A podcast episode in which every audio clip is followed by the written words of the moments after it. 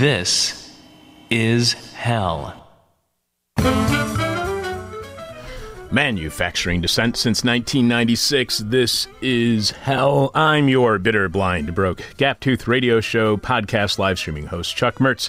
Producing this week's show is Alex Jerry. Alex, while I take a sip of water, tell me, how was your Labor Day weekend?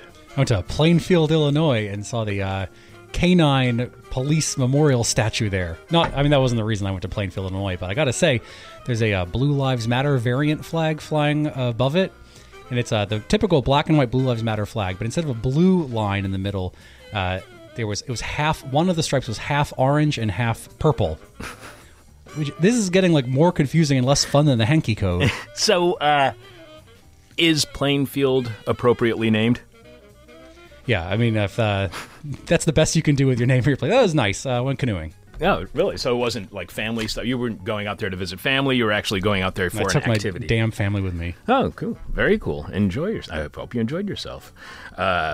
Let's see. Oh, in early March, we were told that it would be 12 to 18 months until we had a vaccine, which meant that, at worst, we would be affected by the pandemic until Labor Day 2021. So I celebrated that 1 year until whatever with three words, Alex. Weed-infused Parmesan. Weed-infused Parmesan. You smoke that? No. A little olive oil, a little toast, maybe a little extra on your macaroni and cheese, that kind of thing. And it was delicious and very effective. More importantly, Alex, what's this week's question from hell for our listeners? Sorry, I had to get the music going. This week's question from hell is, apologies to international listeners here, but what are you telling yourself as you vote for Joe Biden? What are you telling yourself as you vote for Joe Biden? Bonus points to anyone who's not voting for Joe Biden. What are you telling yourself when you vote for Joe Biden?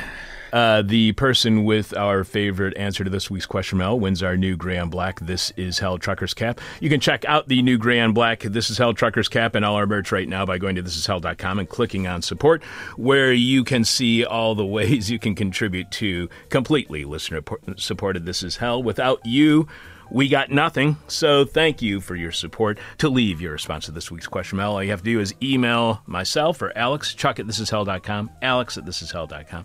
Tweet it to us @thisishellradio, or leave your comment at our Facebook post, facebook.com/thisishellradio. Alex will be sharing some of your answers to this week's question from hell following our guest. Speaking of which, on today's show, armed right-wing protesters defining freedom as the right to be free from the government is the opposite of how the Founding Fathers, the far right supposedly embraces, understood freedom. In fact, if the framers of the Constitution, if the Revolutionary War types that reactionaries love to play dress-up and pretend to be were alive today, they would be disgusted by the anti-democratic values of so-called patriots who've been duped into supporting the counter-revolutionary blowback directed and demanded by the elites whose power was finally being challenged by the people through the revolution. Yep, the far right supposedly fighting for the freedom of their founding fathers are actually fighting against the very freedom those founding fathers actually wanted, and that was the freedom to govern themselves, for the people to govern, not just a few wealthy and powerful elites.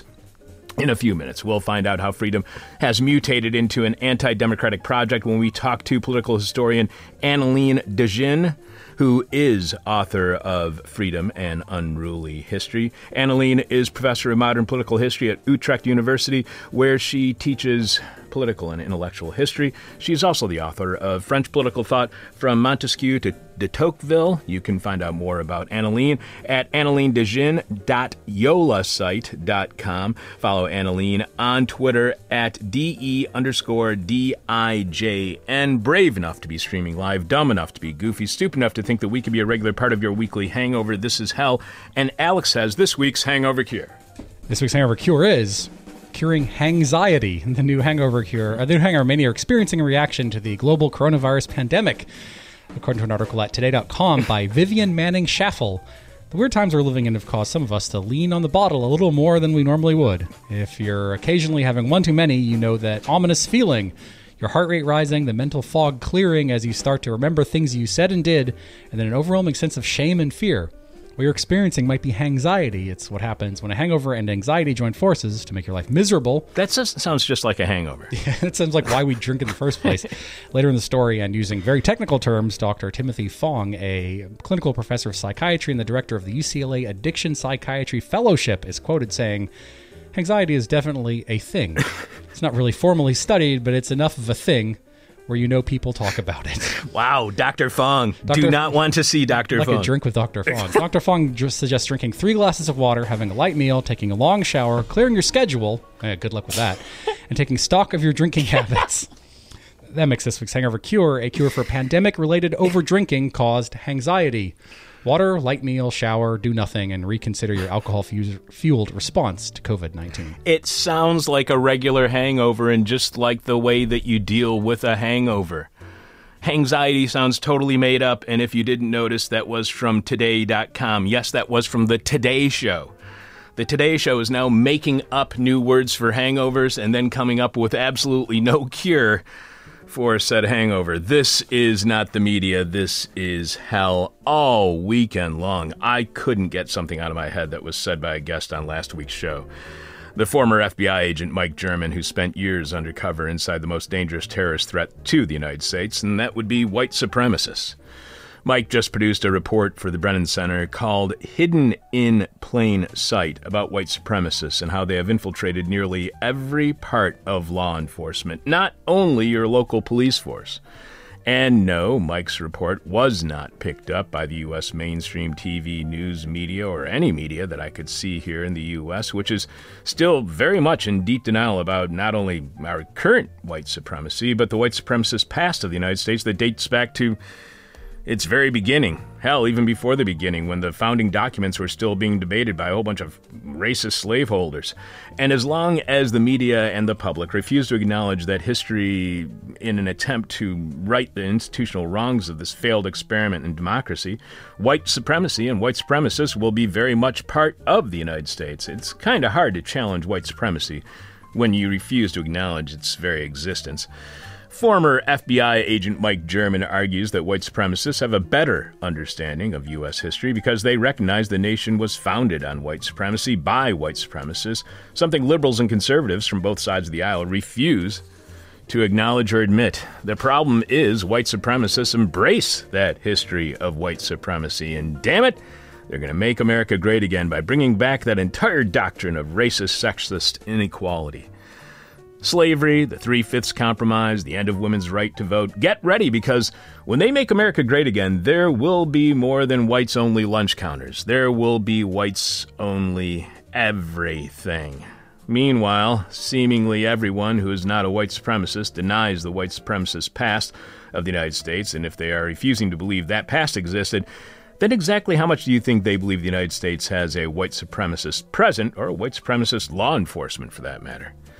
They don't believe it, even when their own FBI is telling them that there are white supremacist cops, and a lot of them. They still will not believe it, even after the FBI tells them that white supremacists are the #1 terrorist threat to the United States. Even our elected officials won't believe it, and our media won't tell us about it. So the media, in deep denial about our past and its impact on our present, is complicit, if not actively participating, in a cover-up of the rise of white supremacy and the power that it has attained within justice, one of the 3 branches of government, and who knows how much white supremacy has infected the other 2 branches.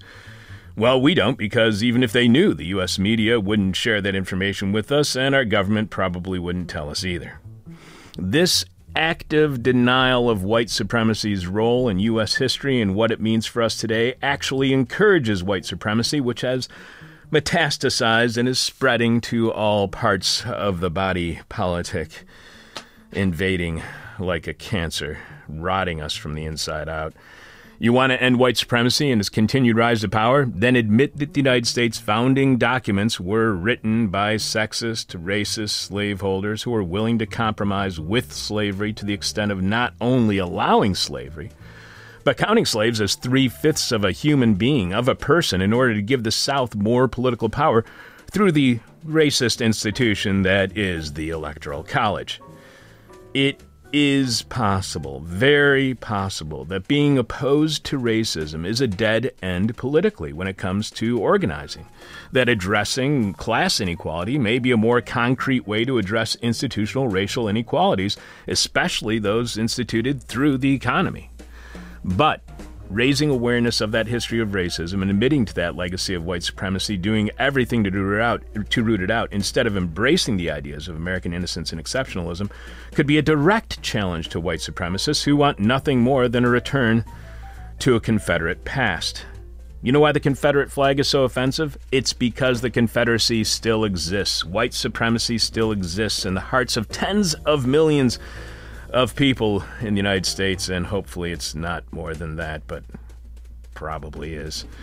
Statues to Confederate leaders are offensive because they are purposeful, early 20th century reminders, often funded by what was then a resurgent, rejuvenated Ku Klux Klan, reminders of the institutional racism that was still keeping black citizens down with unfulfilled promises of democracy, freedom, liberty, and inequality, and still does, and institutional racism that loyal, patriotic Americans would never confess to actually ever occurring, instead believing the country and its citizenry has always been innocent of any sin and exceptional to the extreme.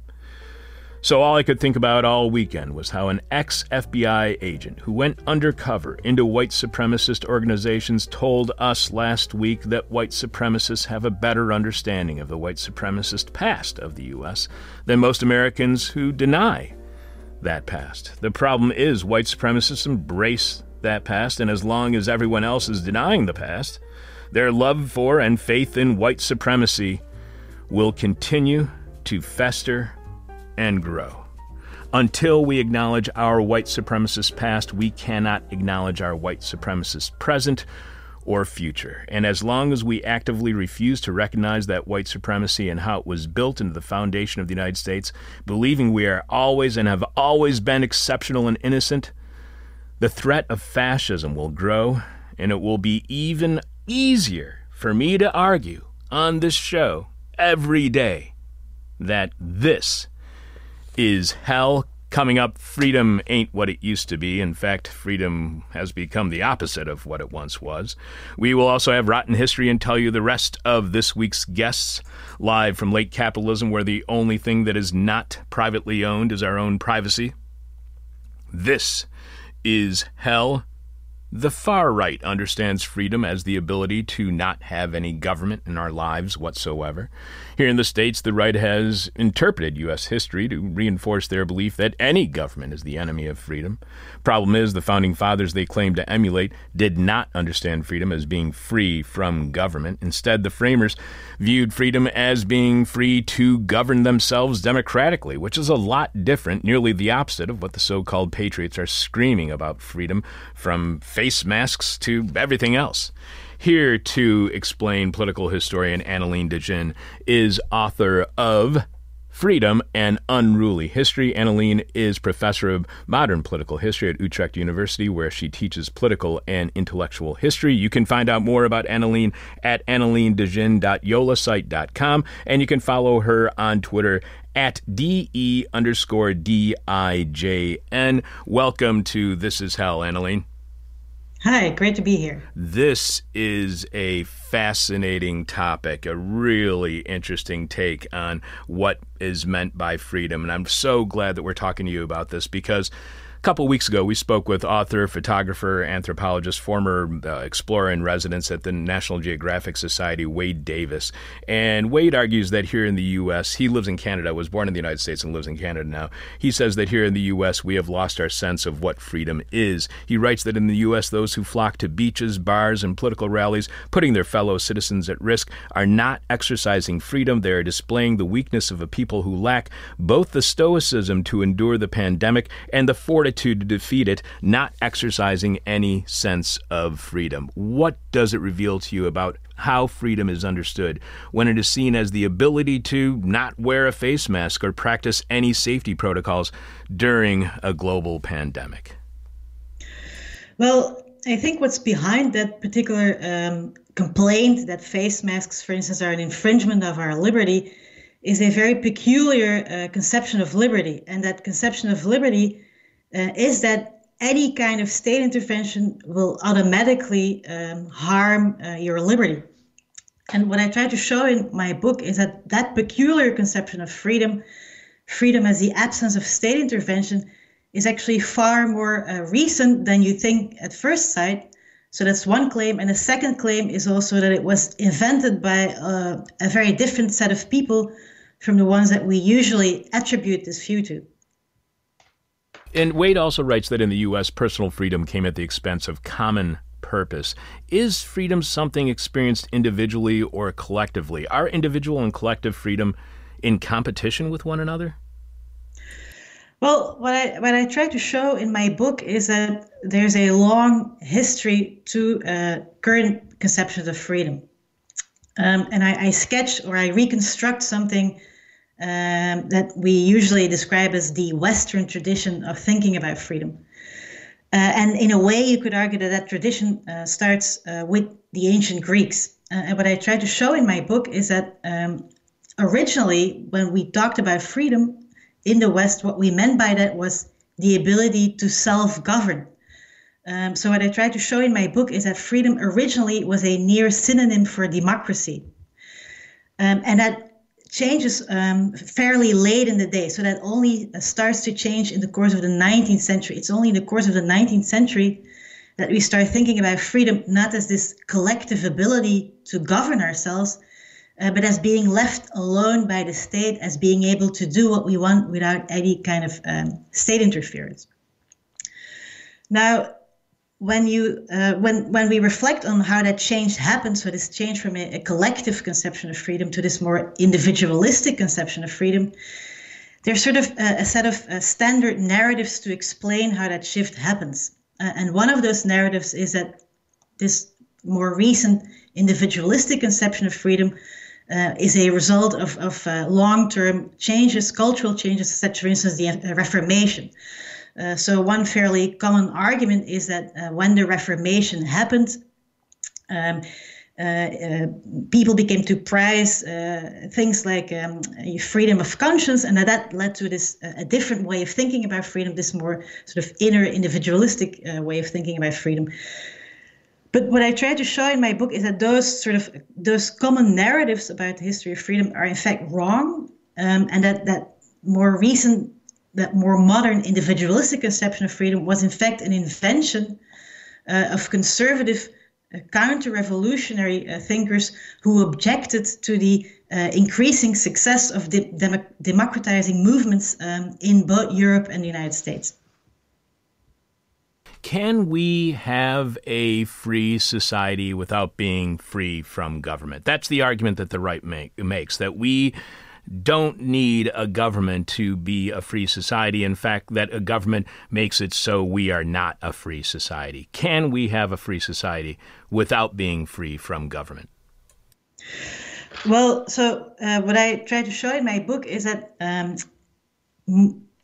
that for centuries, that was not an argument that people accepted. For centuries, when people thought about being free, it didn't mean not having a government. What it meant was having control over the way in which you were governed. So laws weren't necessarily seen as an infringement of our liberty. What was important was the question, who's making those laws? And as long as it could be plausibly argued that the laws we were subjected to were collectively made, that they were subjected to democratic control, then you were able to say that you were living a free life. So this argument that government in and of itself is a threat to liberty, and that it doesn't matter who's governing, but that what matters is the extent to which you are governed, that's actually a fairly recent invention, and I would also say a right-wing invention. So one of the ways of describing what I try to do in my book is to explain how freedom from an emancipatory concept, a concept that was most commonly invoked to argue for the extension of democratic control over government, how that was transformed into a conservative argument to argue for a minimal government, and to argue that any kind of government interference, even laws made with democratic consent, should be seen as an infringement of our liberty. And the reason why that individualistic conception of liberty was so attractive to these conservatives was that it allowed them to weaponize the concept of freedom against democracy. Because if you're saying that any kind of law, any kind of sort of governmental interference and infringement of our liberty, even when it's when it has, you know, considerable democratic legitimacy, then it allows you to use this, you know, to say that specific types of state intervention, that those are, you know, they're harming you, they're infringing your individual liberty, like you see, for instance, in the current discussions about face masks and the like.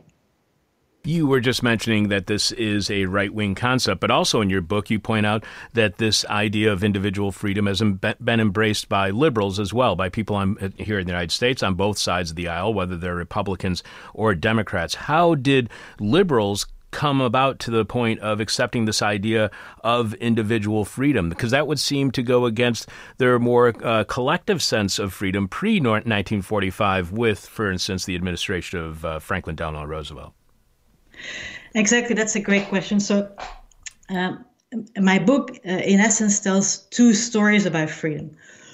One story is how conservatives invented this individualistic, what I call modern conception of liberty, and how they weaponize it against democracy.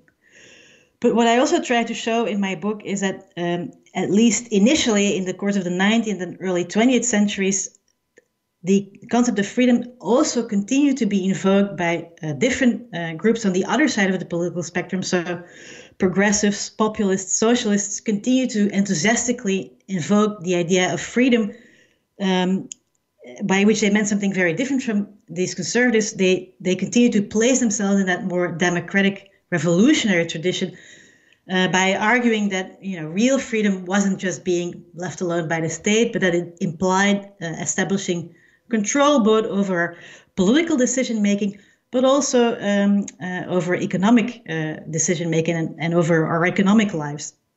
So then, another question my book tries to answer is, how did why did people on the left stop using that concept of freedom in this more democratic sense? And I think in order to answer that question, we need to look at the context of the Cold War. So what I try to show is that after 1945, even people that we usually describe of as liberal thinkers, so more progressive thinkers that embrace state intervention and that can see that state intervention can be important to procure economic security for ordinary people, that they start arguing, that they start buying into this more individualistic conservative conception of liberty. That's how we end up with the situation that we are now at, where freedom has become, in a way, an ideal that is embraced mostly by conservatives and far less so by people on the liberal end of the political spectrum. So why wasn't part of the so-called peace dividend by the end of the Berlin Wall, the end of the Soviet Union, why wasn't part of that so-called peace dividend the left reverting to their more collective sense of freedom instead of sticking with this more individualized idea of freedom? That's a really great question. In essence, your question is, why do we keep being boxed in by the ideologies that we inherited from that Cold War period? And to be honest with you, that's a question I don't really have an answer to. So it is very striking when we look at the way in which people think and talk about politics today, that the vocabulary that was invented during the Cold War remains very much vibrant. You can see that quite clearly in debates about socialism today in the US. It's as if those continue to replay those earlier debates from the 1950s and 1960s.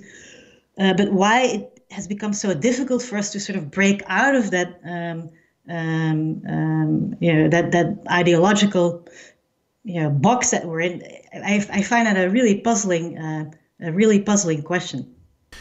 one of the things that I believe the right embraces is this idea that only the state can limit freedom. Who or what else has the power to limit freedom other than the state, that the right might be, not just the right, but even liberals, people who embrace this idea of individual freedom, might be overlooking? Well, I think a sort of fairly typical answer or an answer that used to be provided by people on the left of the political spectrum is that corporations and other private actors are just as likely to be able to limit an individual's freedom as is the state, right? Oftentimes we work under conditions that we feel that we have fairly little control over. So there's no real good sense why those kinds of actors and their sort of control over our lives shouldn't be seen as having the possibility of limiting our freedom. And yet that does seem to be a sort of blind spot in thinking about freedom, as long as we keep on thinking about freedom in those Cold War terms or 19th century terms. You write that our current conception of freedom must be understood as a deliberate and dramatic rupture with long-established ways of thinking about liberty. For centuries, Western thinkers and political actors identified freedom not with being left alone by the state, but with exercising control over the way one is governed. Do you think the uprisings from the left and the right around the world are in any way a response to that feeling of not controlling how we are governed, and thus a lack of freedom? Well, perhaps you could give me a little bit more details on what kind of uprisings you think of. Well, when if it are the protesters, the Black Lives Matter protesters who are protesting against racialized police violence, or they are the white supremacist counter-protesters who are fighting for whatever the security or safety of the United States from their perception, do you think that these uprisings are a reflection of people feeling that they have lost control over government and therefore have lost their freedom? It seems as if you could definitely make that point that those uprisings fit into a longer tradition of people protesting against not having sufficient control over their political and economic destinies, and hence feeling unfree. So I'm not trying to argue that this sort of older conception of freedom, that democratic conception of freedom, that has been completely lost. I think it still inspires quite a few among us. But what I do find quite striking, if you look at current political debates, especially in the US, but also in Europe, is that the most ardent freedom fighters, people who are most insistent that what they love above everything else is freedom, that those are to be found on the right of the political spectrum. And that they start from a very different understanding of freedom, an understanding of freedom that has nothing to do with having control over your life in the sense of fighting for greater democratic control over government. Did this concept of freedom exist prior to neoliberalism? And what impact has neoliberalism had on our understanding of freedom as an individual right rather than the freedom to govern ourselves? Yeah, so I've been describing this individualistic notion of freedom as a conservative notion of freedom, but you're absolutely right. Another really valuable way of describing it is to say that this is, at the heart of neoliberalism. Neoliberalism is a doctrine very much predicated on that individualistic notion of freedom. But what's interesting is that a lot of this goes back not to the 1950s, 1960s, when neoliberalism starts being invented. But already at the end of the 19th century, you see proponents of laissez-faire economics. So sort of in a way, the progenitors the precursors of modern day neoliberalism. You already see them talking about socialism as this huge threat to liberty, and as the rise of the welfare state. So at the end of the 19th century, in many European countries, sort of the first careful steps are being taken towards the creation of modern welfare states.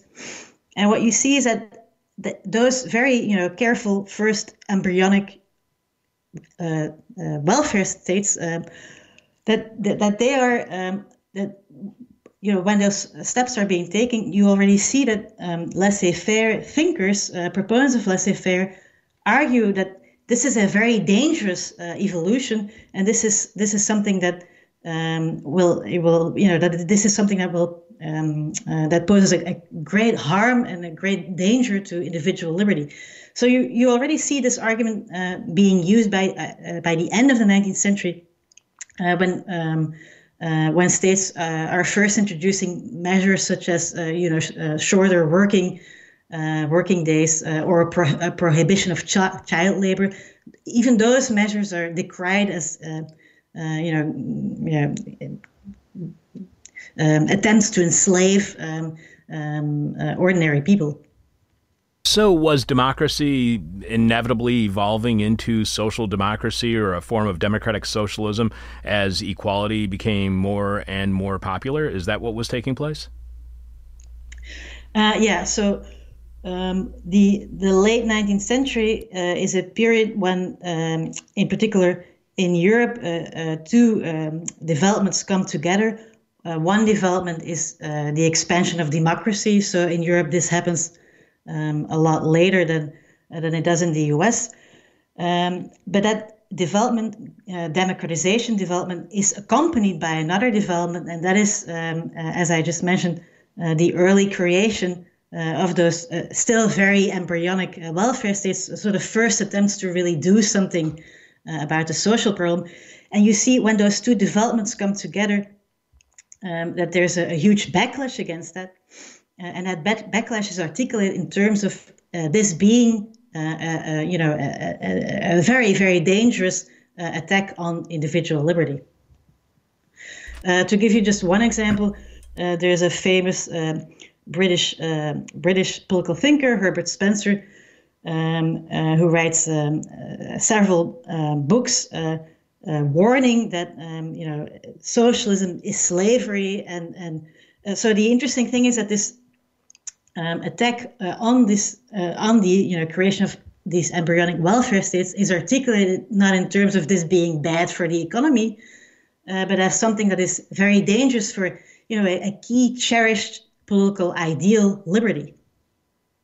To you, what explains the lack of awareness by those who claim to be representative of, say, the founding fathers of the United States, when their concept of freedom is so antithetical to the framers of the Constitution's view of freedom? To you, what explains that lack of awareness of not understanding that their definition of freedom is something that is very different from the idea of freedom of the people who they claim to represent?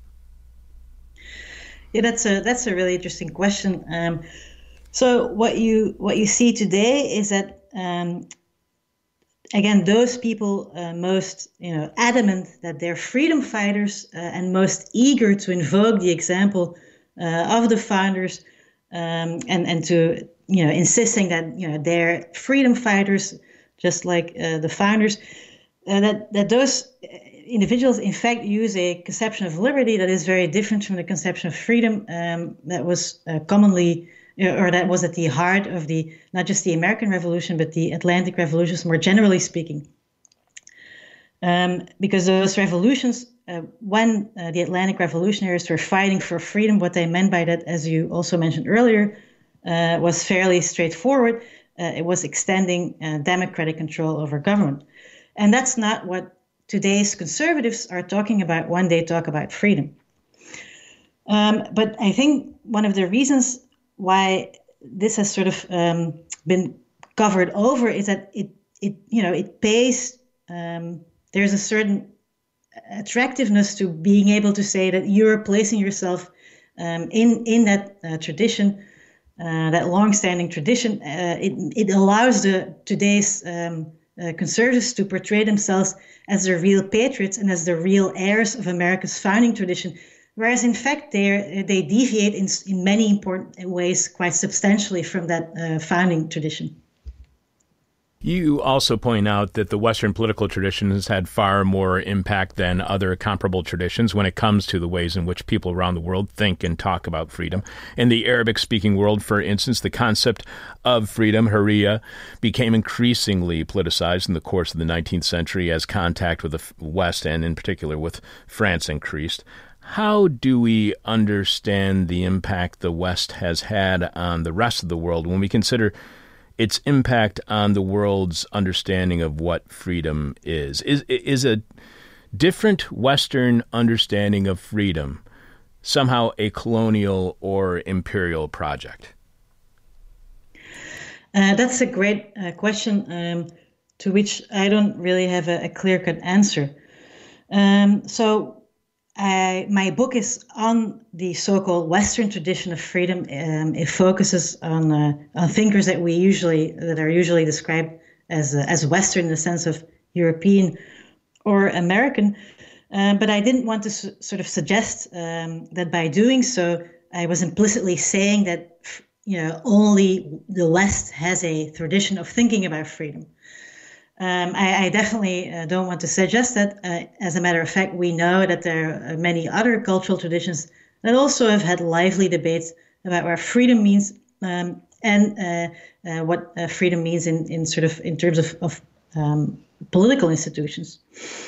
At the same time, I do think that you can argue that the so-called Western tradition has had a quite a substantial impact on the way in which we think about freedom, in the way in which people think about freedom in the rest of the world. And I think that is related to the fact that Europe and later on the United States, thanks to the economic sort of its economic weight in the wake of the Industrial Revolution, was able to project its own values and its own sort of way of thinking on the rest of the world. So I guess in that sense, you could say that the fact that people care about what Western thinkers said, and they did care, right? John Stuart Mill was translated into many different languages, Japanese, many other Asian languages. So as soon as in the 19th century, non-Western people become aware of the sort of military prowess of European nations. They become interested in what Europeans had to say about freedom, and Europeans also actively try to export these ideas. So I think you are right, and in that sense, the fact that that tradition has had so much of an impact is definitely linked to to the wider colonial history. And you touched on this a little bit earlier, but I wanted to make sure we got back to it. You write the language of freedom they used was open-ended. They talked about freedom as depending on democracy, self-rule, and popular government, but not on, for instance, androcacy, that is a social system ruled by or dominated by men. For this reason, freedom remained available for appropriation by groups that continued to be excluded from politics. Was freedom made vulnerable because freedom was not extended to everyone? Is freedom when it is unequally applied? Well, so in my book, I try to do two slightly different things. The first thing is to sort of explore the origin of this sort of modern idea that freedom means absence of state intervention. And I try to show that was in fact a conservative, a counter-revolutionary invention. But then another thing that I try to do in the book is to, in a way, unearth or recover this older and more democratic way of thinking about freedom. The idea that freedom means having democratic control over government. Now, what I show in the book is that this idea was quite old. You already... the sort of first set of thinkers in the Western tradition who used freedom in this democratic sense of the word were Greek thinkers. But what you see at the same time is that when they talked about being free and how important it was in order to be free, to be self-governing, what you see is that their language is very open-ended, but in actual reality, the people which were included in their self-governing ideal were quite limited. In the Greek case, for instance, women were excluded, slaves were excluded, and in the Athenian case, metics were also excluded from governing. So what you see is that even in places where there's a lot of talking about the importance of freedom, and where freedom is seen as a key political ideal, before the 18th century, even in contexts where you see this idea being talked about constantly, you see that the actual reality of what's happening in political terms, is in from our perspective at least fairly limited. So to the extent that ordinary people were able to participate in government, up until our current day, even you could argue, this ideal wasn't very, the actual reality on the ground wasn't very democratic. But what I also try to show is that because the language they used was so open-ended, because Greek thinkers and Roman thinkers, as well as their heirs, the Renaissance humanists, because they talked about freedom as requiring self-government, and because they linked that to other concepts such as democracy, their language later groups that they themselves tended to exclude from political self-government were able to sort of tag onto that ideal and use that ideal and that language for their own purposes. I think that's fairly clear in the case of, for instance, the feminist movement. So feminists, late 19th century feminists, modeled themselves to a certain extent on the late 18th century Atlantic revolutionaries, and they also often invoked their example, even though those late 18th century revolutionaries themselves, of course, excluded women from political participation. You mentioned the counter-revolutionary aspect of what has happened in the United States, what happened in France. You write that the shift to a new understanding of liberty was the outcome of a prolonged political struggle triggered by the Atlantic revolutions of the late 18th centuries. These revolutions played a crucial role in establishing our modern democratic political systems, but they also inspired a formidable reaction against democracy. Notably, the French Revolution's descent into political violence, the Terror, turned many intellectuals and civic actors on both sides of the Atlantic Ocean against the efforts to introduce bottom-up politics. The resulting counter-revolutionary movement propagated a new understanding of liberty, one that directly contested the democratic view by prioritizing the enjoyment of private independence. How do we understand our so-called democracy and our freedom differently when we see it not as revolutionary but as counter-revolutionary? What should that reveal to us about our democracy? What I try to show in the book is that perhaps not our current democracy, but our current way of thinking about liberty, that is in fact, as you say, a counter-revolutionary invention. And I think it's important to pay attention to that history. And the reason why I think that is because people tend to think of freedom as something positive, as something admirable, as something we all should want. But what I try to show in my book is that, there's a long history of political thinkers and other individuals claiming that they're fighting for freedom. And in fact, they're using that as a weapon to fight for elite interests. And I think it's important that we are aware of that history, because that can help us to understand that today, those individuals who are screaming most loudly that what they want is freedom are in fact also evoking that concept, that ideal, to argue for the interests of a very small elite.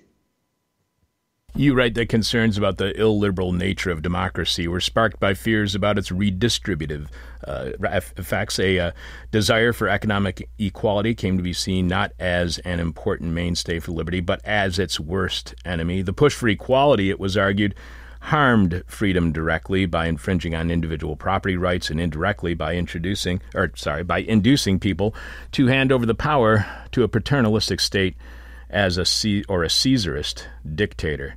Is imposing equality necessarily dictatorial, and if not, why not? Well, it definitely wasn't, according to many of those Atlantic revolutionaries, including many American revolutionaries. So in their view, economic equality was in fact a necessary precondition for freedom in the sense of democratic self-government. And that was an idea that they borrowed from a really interesting 17th century thinker whose name is James Harrington. And what Harrington was one of the very first thinkers to argue, that democracy was a good thing and that you needed it if you wanted to be free, but also that democratic self-government and hence freedom couldn't survive in a situation of extreme economic inequality. And that's why he proposed a set of policies that were designed to make sure that nobody would be able to amass a huge amount of economic wealth. And that idea was proved to be quite influential and was also picked up by several of the American and French revolutionaries who, like Harrington, introduced laws that were supposed to make sure that property, and in particular inherited property, was divided equally among children. And their sort of idea was that in the long run, this would make sure that no single family would be able to amass the kinds of fortunes that would give them enormous, that would give them excessive control, political control, and hence turn the democratic republics those revolutionaries were trying to create into oligarchies. You write that a historical understanding of the development of the Western freedom tradition is therefore immediately relevant to contemporary debates about freedom, more broadly speaking. To what extent do you think the political lines right now are being drawn as class interests versus those who want democracy? Is that what we might be seeing at protests that we're seeing when it comes to racialized police violence, that these are class interests versus democracy? I'm wondering if you could clarify that a little bit. So, class interests of whom? The class interests. You point out that the idea is that people who embrace the idea of individualized freedom, that they are actually, there are class interests that are benefiting from that concept of individualized freedom. So is the political debate, if you will, today, if you look at protests when it comes to Black Lives Matter and the counter-protesters who are also there, is that debate, does that boil down to class interests, those class interests of individual freedom versus those who would like to have expanded democracy? Yes, I think that's definitely one important lens through which we could look at those debates and those political debates. Yeah. Okay. And just a couple more questions for you. You write the idea invented by thinkers such as William Graham Sumner, that the United States is a republic and not a democracy, and that, in other words, there is a crucial difference between the two, remains popular among the right. It is a concept often invoked to legitimate institutional constraints on the popular will, such as in judicial review, which are identified as part of the United States Republican, read undemocratic, legacy. As in the 19th century, such constraints are typically defended as instrumental to preserving liberty against majoritarian tyranny. How would or do we lose our freedom when we accept the belief that we are a republic and not a democracy, despite the fact that a republic is a democracy? Because this is an argument we hear all the time on Fox News Channel here in the United States, that we do not live in a republic but a democracy. How does the understanding of living in a republic undermine our democracy? Well, in a fairly straightforward manner. So that meme, let's call it a meme, is typically used to explain why it's okay that Donald Trump is currently the president of the U.S., even though He had far fewer votes, even though he lost the popular vote. It's, you know, this is what I one of the things that I try to show in the book is that this meme, even though it's often attributed again to the founders, to somebody like James Madison, for instance, that a far more likely source for this idea is somebody like William Graham Sumner, who was a late 19th century political scientist. He was a professor at Yale, and he was a thoroughgoing anti-democrat. He did not like democracy. You know, he gave expression to his anti-democratic views by celebrating those aspects of the American constitutional system that were least democratic. One last question for you. We've been speaking with political historian Annelien de Dijn. She is author of Freedom and Unruly History. You can find out more about Annelien at anneliendedijn.yolasite.com. You can follow her on Twitter at DE_DIJN. Annelien is the author of French Political Thought, From Montesquieu to de Tocqueville. Her research has been supported by the Alexander von Humboldt Foundation, the Netherlands Institute for Advanced Studies, and the Independent Social Research Foundation, and you should definitely check out this book. It is so timely right now with what the political debate is like here in the United States. Again, the title of the book is Freedom and Unruly History. One last question for you, Annelien, as we do with all of our guests. Our final question is what we call the question from hell, the question we hate to ask, you might hate to answer, or our audience might hate your response. What role did our understanding of individual freedom, as opposed to the freedom to govern ourselves, what role do you think that played in the world's response to the pandemic? Did our understanding of freedom as not having government affect us rather than the freedom to govern ourselves? Did that have any impact on the response to the global pandemic? It sure did. And it seems like its impact has been mostly negative.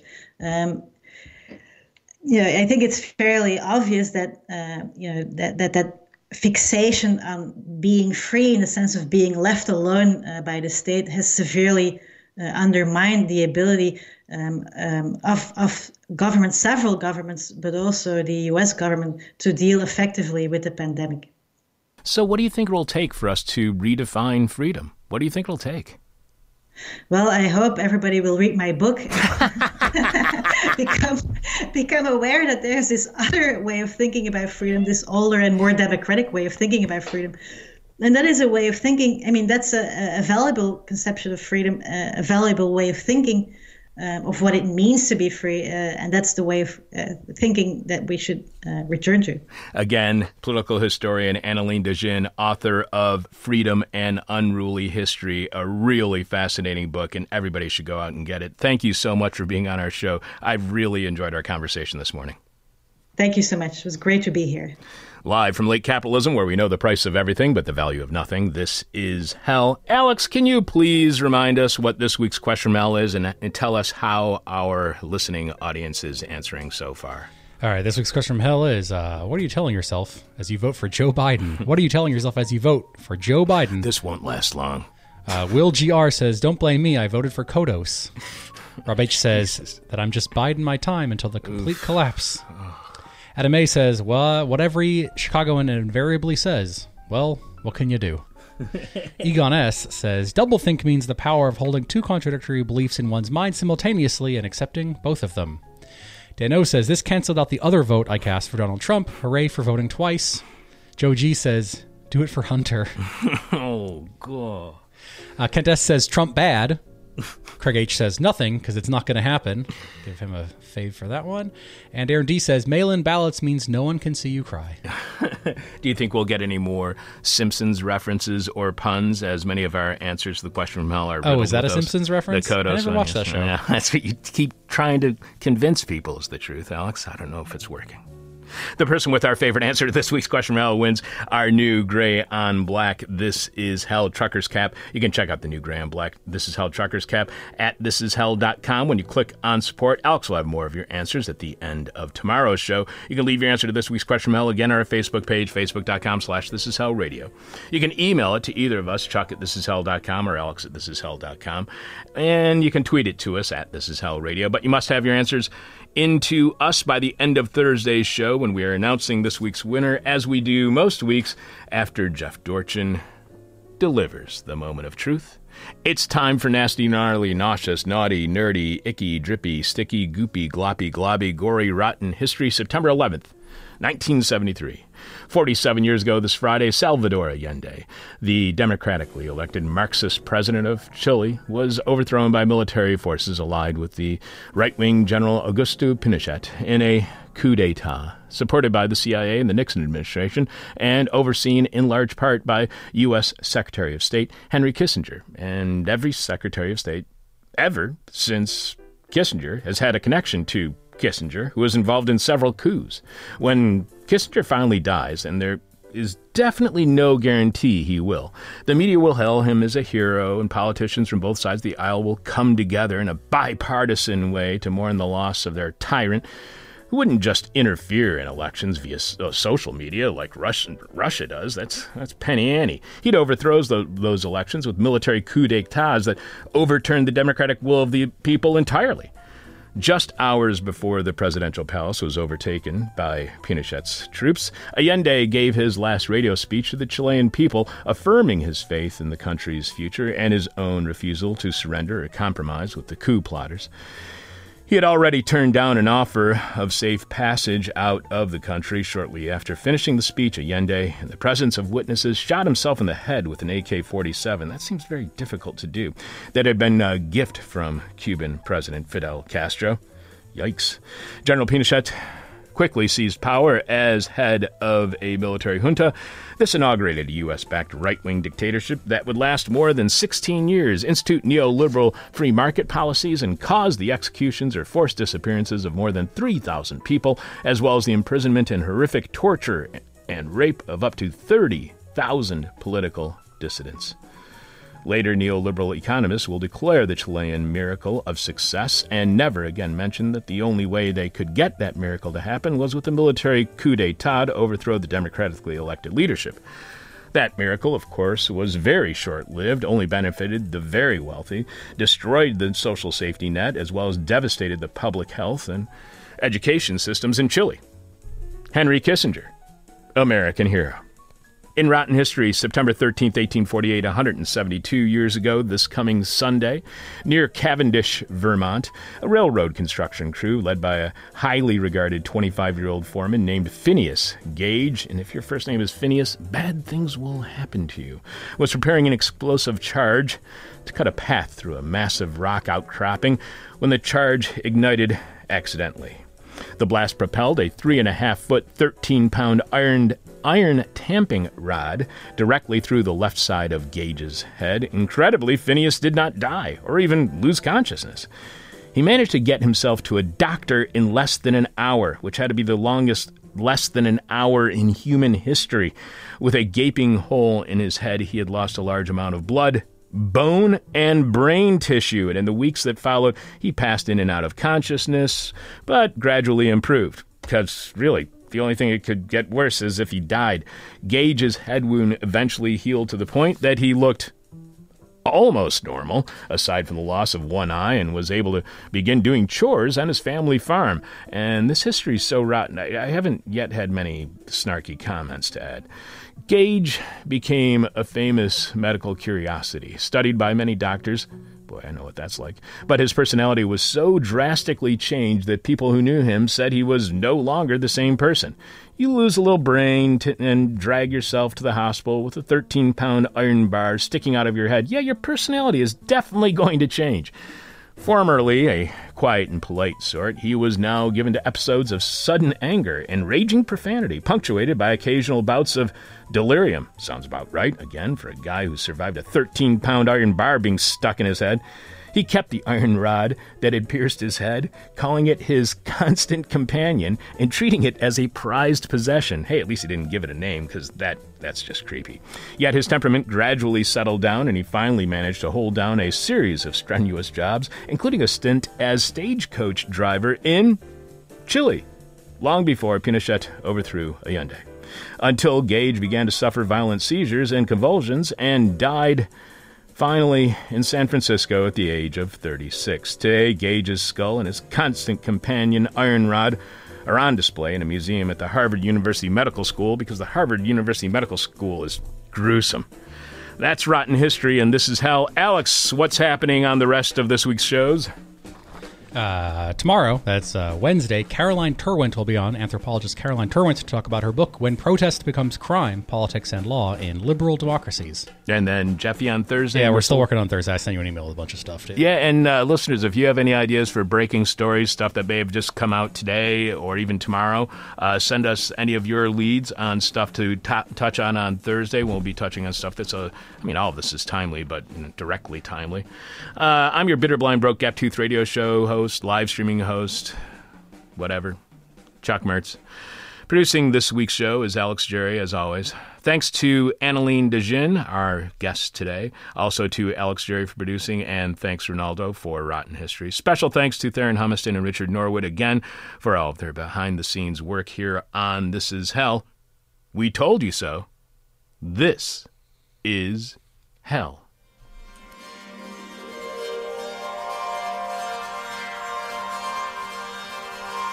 Thank you for listening to This Is Hell. For more interview hell, and to support the show, visit thisishell.com.